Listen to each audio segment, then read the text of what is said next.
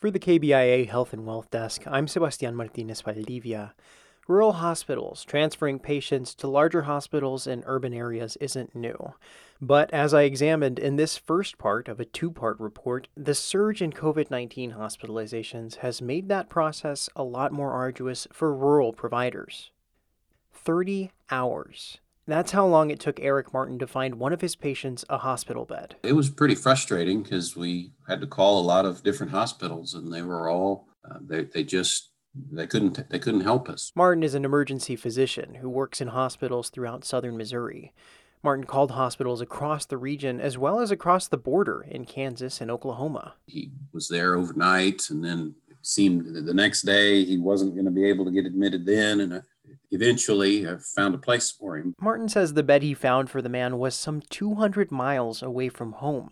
That's become increasingly common as hospitalizations in the state have shot up from 1,600 at the start of November to more than 2,600 as of December 5th, according to the State Department of Health and Senior Services. Martin helped out in New York City during the surge in cases there in the spring.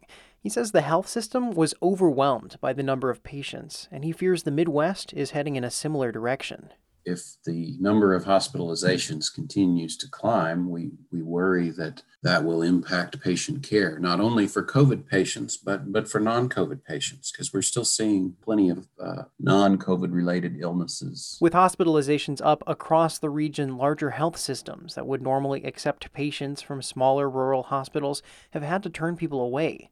Cox Health in Springfield is one of the biggest health providers in southern Missouri. CEO Steve Edwards says the hospital has been on diversionary status, meaning it can't accept transfers for as much as two thirds of the day. And maybe at the end of the day, you know, we're big enough we might have 40 discharges, and so that that can create capacity for the that evening um, or that next day with a forecast of another growth spurt, we are really challenged. Cox has expanded its capacity by nearly 150 beds since the start of the pandemic. But meeting the growing need requires more than just physical space. Treating COVID 19 patients requires training, and pulling staff to treat them is difficult. Big hospitals become highly specialized um, and the expertise, not only just the physical uh, design, but also the, the staff. And so it's it's hard to flex. One hospital that has referred patients to Cox is Citizens Memorial, 50 miles north in Bolivar. I think there were a total of four deaths in Polk County for the first six months, and then there have been a total of 18 deaths in the past two months. Tim Walters is the director of reimbursement at the hospital.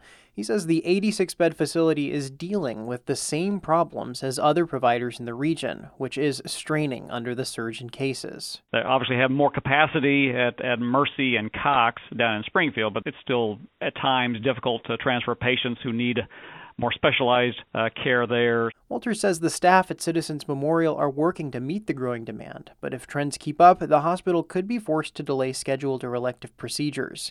Citizens Memorial recently announced it was working on a special unit for COVID 19 patients who are recovering from the disease but no longer need acute care. The hospital is also preparing for the arrival of a vaccine. But vaccine distribution and application for healthcare workers could still take weeks, and in the meantime, providers like Martin are wary of another surge in cases from the holiday season. Smaller hospitals aren't used to keeping a lot of patients, and, and they have a limit as well a bed capacity limit, staffing limitations. So all, all of those issues are being shared. We'll have more on how smaller hospitals are accommodating more COVID 19 patients in part two of this report on the Health and Wealth Desk next week. Until then, I'm Sebastian Martinez Valdivia.